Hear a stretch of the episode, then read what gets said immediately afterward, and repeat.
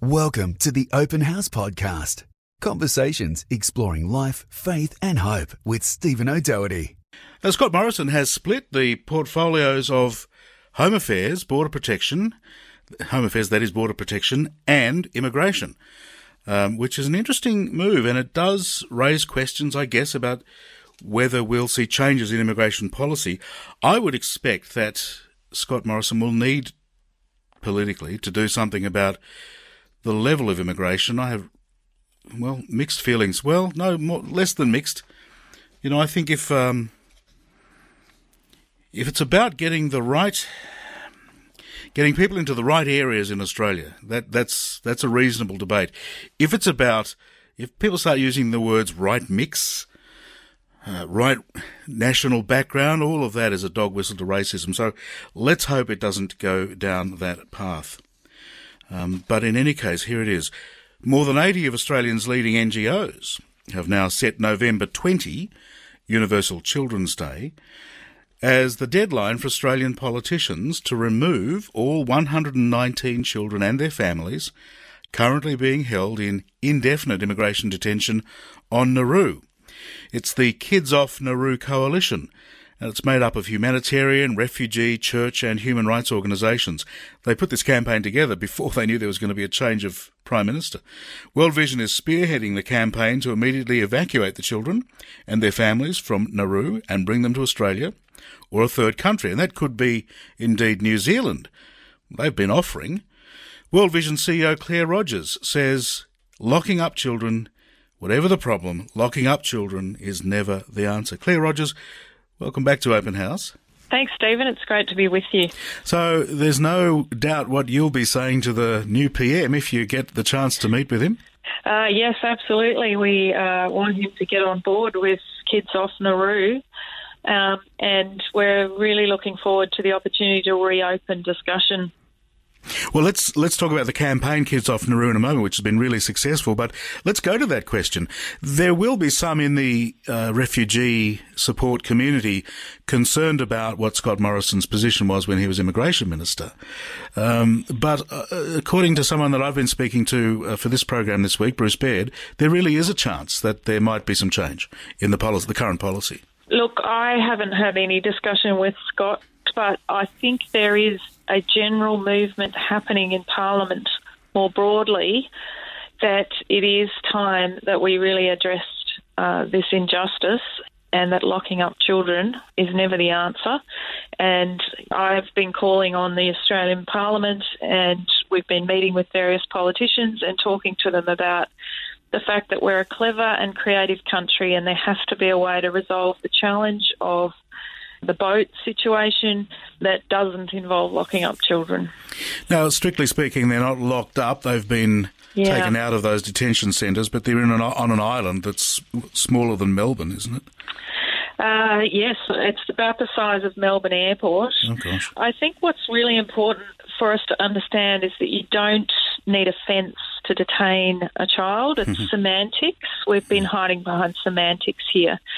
Uh, what has actually happened is that we've put them on an island that they can't leave, so we've taken away liberty. Uh, that island happens to be a phosphate rock the size of Melbourne Airport, and they're in a community that didn't ask to have them.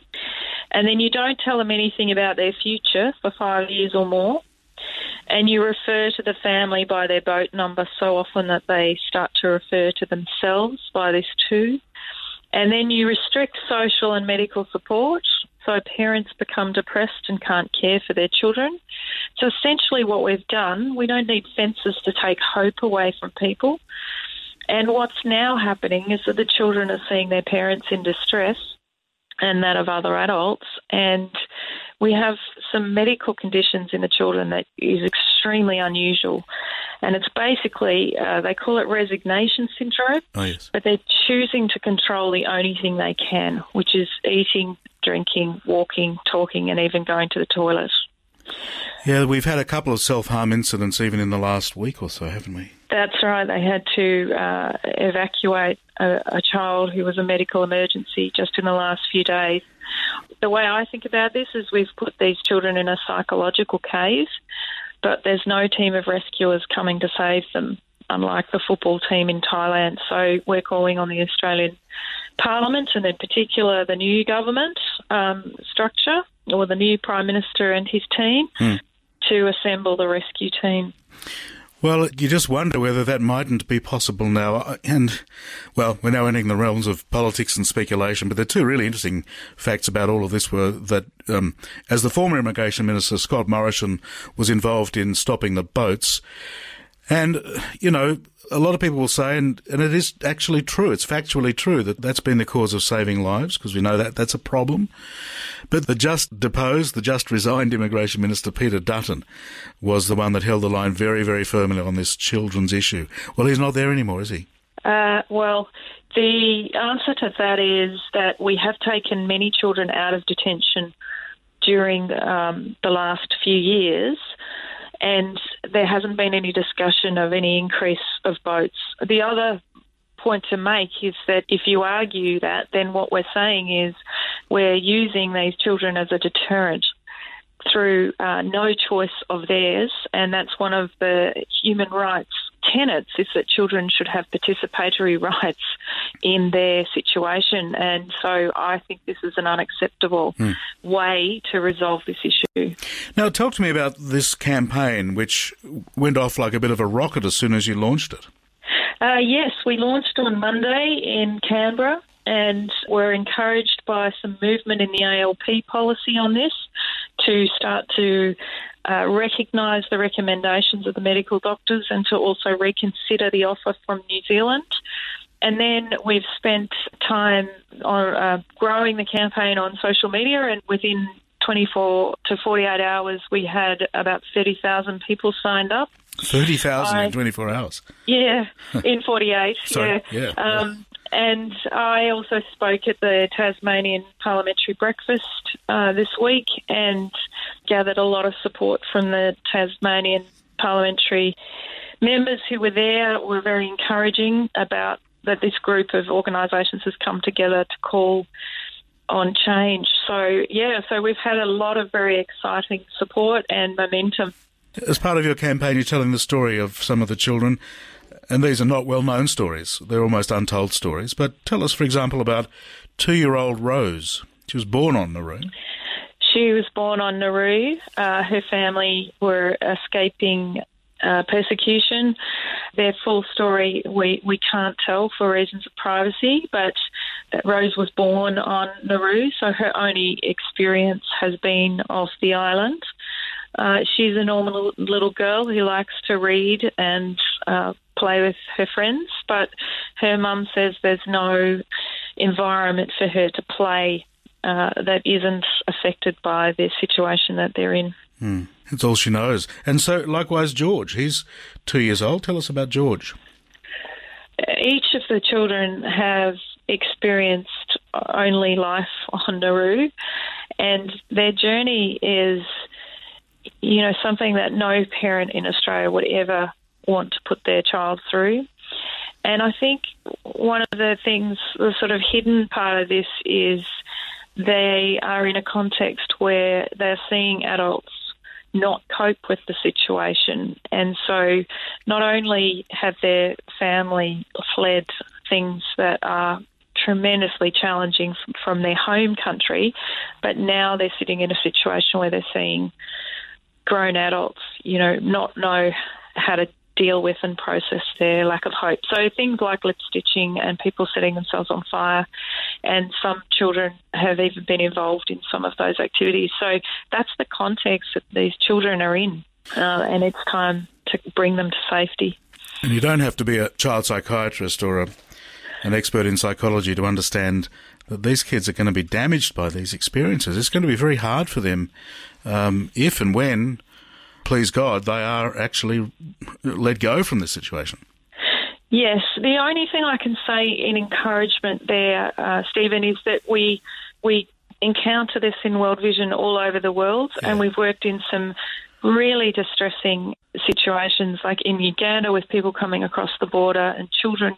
Unaccompanied children coming across the border from South Sudan having seen awful things and experienced awful things. But what I can tell you is that when you put children in a safe place again and you allow them to play, they do process uh, their grief and their experiences, and they they do move forward. And so our call is that we need to do that as quickly as possible to mm. give them the best chance of a full recovery. Mm. And provide support once that happens? Yes, absolutely. So ideally, they should come to Australia to get the support that they need, and then we work out where their final destination is. 85% of these families have already had their refugee status confirmed. So it's not a processing, a question of processing their cases. It's a question of um, providing the right environment them, for them to move forward for their lives. But in the meantime, providing a safe place for them to live as a family and care for their children. We're speaking with Claire Rogers, CEO of World Vision, and one of a number of organisations uh, in this coalition to bring the kids off Nauru. What is your answer to the question, though, what about their parents? Do they come? Surely they have to come with their parents, and then at that level, there's a well, the government runs against its own rhetoric now.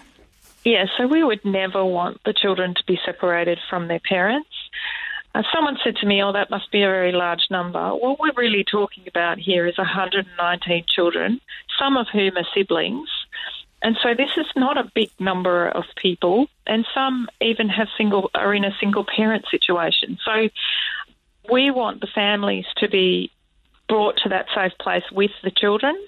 Of course, we want all refugees off Nauru and Manus, but our as an organisation that champions the rights of children, our primary priority at this point is to get these children to safety because they're the leaders of the future, and also in contexts where there isn't safety, children are the most vulnerable. And so it's really important that we set up and put them into an environment where they can be protected.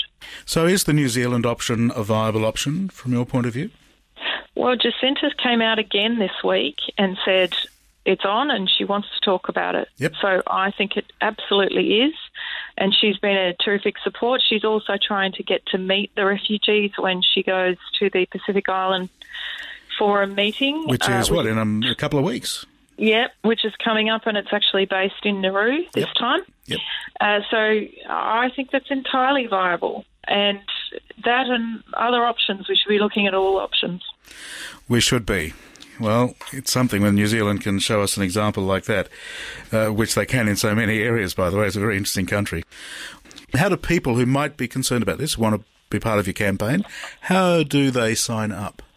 Yes, uh, to raise kidsoffnauru.com and all the information's there and there's some activities and ideas about how they can write to their uh, local ministers and get their churches involved. They can also write to their politician um, and the members.